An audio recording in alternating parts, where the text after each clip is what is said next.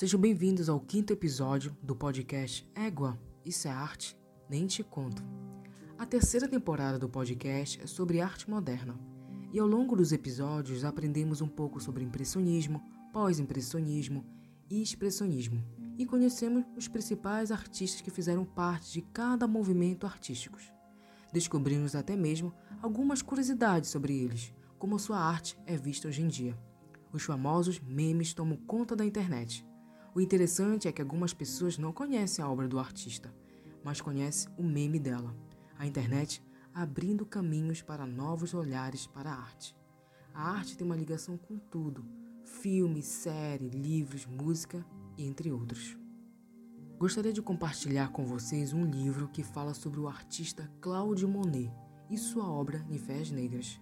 Já pensou ler um livro e na história ter o artista impressionista como personagem principal? Na verdade, Claude Monet é apenas citado na história, mas o interessante de tudo isso é como a narrativa vai criando um clima de suspense e até mesmo de aprendizado, porque aprendemos um pouco mais sobre a vida e as obras de Monet no livro. Tudo acontece na história. Parece aquelas narrativas da Agatha Christie. Todo mundo é suspeito. No livro Nifés Negras, acontece um assassinato e três mulheres sabem o que aconteceu. Uma menina de 11 anos que adora pintar, a única professora da escola local e uma senhora idosa que observa o mundo do alto de sua janela. Tudo isso acontece no local onde Monet viveu seus melhores momentos da sua vida, na cidade de Giverny. O assassinato é apenas uma parte da história. O leitor começa a descobrir as maravilhas das obras do Monet e sua própria história. O livro Unifés Negras é uma obra que deve ser lida como estivesse apreciando uma obra de arte.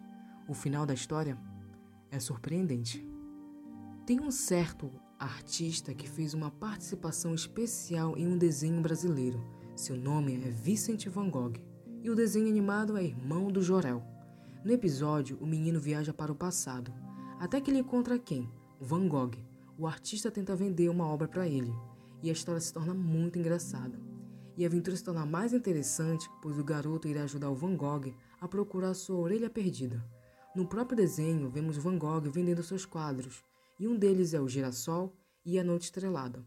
Até que um certo momento o menino diz para Vincent que ele é um vendedor ruim, por isso que ele vendeu apenas uma obra. Tem um certo humor nessa cena. A busca da orelha de, do Van Gogh chega ao fim. Adivinhe com quem estava a orelha? Beethoven, o compositor alemão. A cena dele com Van Gogh e o garoto é muito engraçada. Nessa cena é muito interessante porque o Beethoven explica para o Van Gogh e para o irmão do Jorel por que ele acabou pegando a orelha do Van Gogh. É, para quem não sabe, o compositor alemão ele tinha um problema de audição, então mesmo ele trabalhando com a música, ele conseguia ver um pouco, um pouco assim do som. E é muito interessante essa jogada do desenho, né? Tanto do, do personagem do Van Gogh procurando sua orelha e o Beethoven pegando a orelha do Van Gogh. Cena muito engraçada e bem divertida mesmo. E ainda falando sobre Van Gogh, ano passado assisti o filme Com Amor Van Gogh. Simplesmente impecável. Né? A forma como foi feito o filme foi de uma delicadeza impressionante. No filme viajamos pela história do artista e suas obras conhecemos um Van Gogh diferente dos livros didáticos. Um filme aprofunda um pouco sobre os momentos mais difíceis do artista. As minhas dicas sobre expressionismo falei no quarto episódio do podcast, mas eu gostaria de falar mais sobre gêneros de terror e horror. Gosto de explorar esse universo sombrio e é importante falar desses dois temas, pois cada um deles carrega uma mensagem. Siga no Instagram, podcast Ego e Arte e até o próximo episódio.